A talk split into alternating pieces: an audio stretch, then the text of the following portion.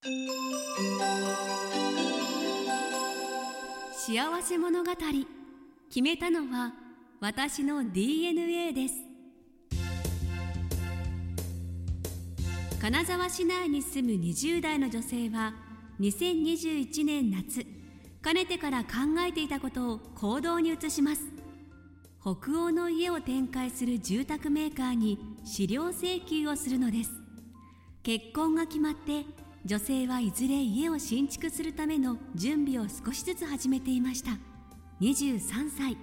家を建てるには少し早い気もしますが実は中学生の頃から自分の将来設計をしっかり描いてきました。ちょうどその頃両親が北欧の家を新築したのです。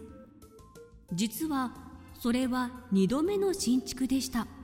1度目は彼女が生まれて間もなく物心ついた頃その家は冬がとても寒く両親は団らんを期待して建てたのに気がつくとリビングに子供たちが寄りつきません。人を招くにも困る住みにくい家だと嘆いてばかりでした。両親はローンがまだ残っているにもかかわらず思い切ってその家を売却し新たに建てようと考えたのです。そして出会ったのが北欧の家でした。娘である女性は最初の家と北欧の家の両方を体験しました。中でも北欧の家で暮らした日々があまりに快適だったことから私将来結婚したら絶対北欧の家に住むわと事あるごとに両親に伝えてきたのです。そのためにも北欧の家を気に入ってくれる男性と結婚したい。そう考え中学時代から付き合っていた彼を自宅に招いて両親にも紹介したのです。この家あったかいね。住むなら絶対北欧の家がいい。彼も早くから家の良さを感じていました。それもあって彼女はこの人となら同じ夢を見られるかもしれない。と密かに心に決めていたのでしょう。それから数年後彼との結婚が決まると女性は温め続けてきた夢を着々と実行に移すのです。彼女はまさに北欧の家と共に成長したのです。資料請求の相手が彼女だと分かった時スタッフの喜びもひとしおでした。10年ほど前彼女の両親を担当したスタッフは中学生の頃から彼女を見てきました。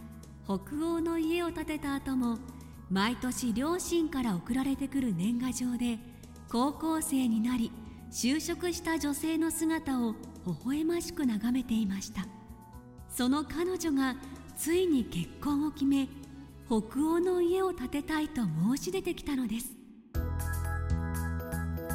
両親から娘夫婦をよろしくとお願いされた時スタッフは親子2代にわたってお世話できることになんと幸運だろうと感謝せずにはいられませんでした。そうまさに彼女は北欧の家の DNA を持った女性だったのです。家の良さを熟知し両親やパートナーもこぞって賛成してくれる。あえて問題があるとすれば土地探しでした。実家に近い場所を希望していた女性の思い通りに果たして良い土地が見つかるか。しかしそれもまた彼女の強い遺伝子が実家から遠くないところに格好の土地を引き寄せるのです。夫婦の収入や将来性にも全く問題はなく資金計画も無理なく組むことができました。そして資料請求から1年後には新築工事が始まります。女性が希望したのは両親と同じ人が集まる家。入り口がアーチ型にくり抜かれた広いリビング。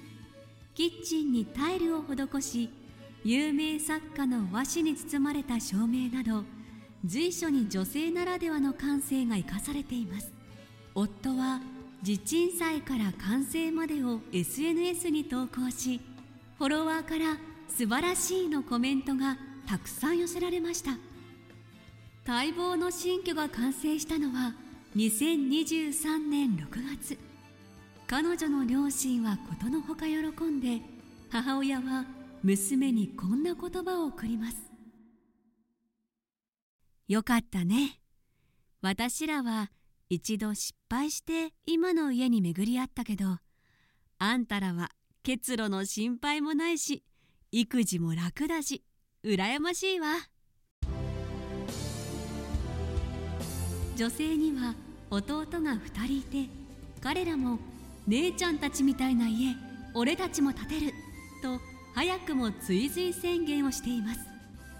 そうなったらまた一つ北欧家族の誕生です。生まれた時から北欧の家に暮らしてきた遺伝子は大人になってもその快適さを忘れないものです。2人の赤ちゃんが成長したらきっとまた幸せ物語が紡がれることでしょう。